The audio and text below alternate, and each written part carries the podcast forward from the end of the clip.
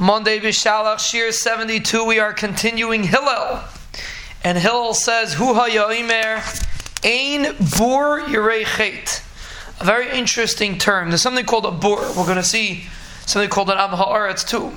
But a bur would be most, would be best translated like a bur in English. B-O-O-R. I believe it's an English word. Boor works for Bob.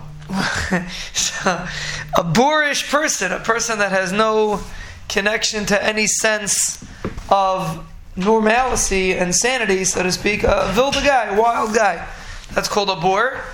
And in this, in the in the context that we're discussing, it means someone that is empty of any Torah, of course, and empty of any midas or any any sort of ruchnias.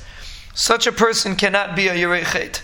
It's impossible for a person that never had any investment in his Ruchnius that he should be able to be afraid of Averis. That's the first point. The person thinks, listen, he's mamish such an honest person, he's mamish, doesn't do Averis. The Mishnah says it's impossible. The only way a person can have Yiras Shemayim, Yiras Chet, is if a person has some sort of connection to Ruchnius, to Midas, even if it's not Torah, Torah is the next Madrega.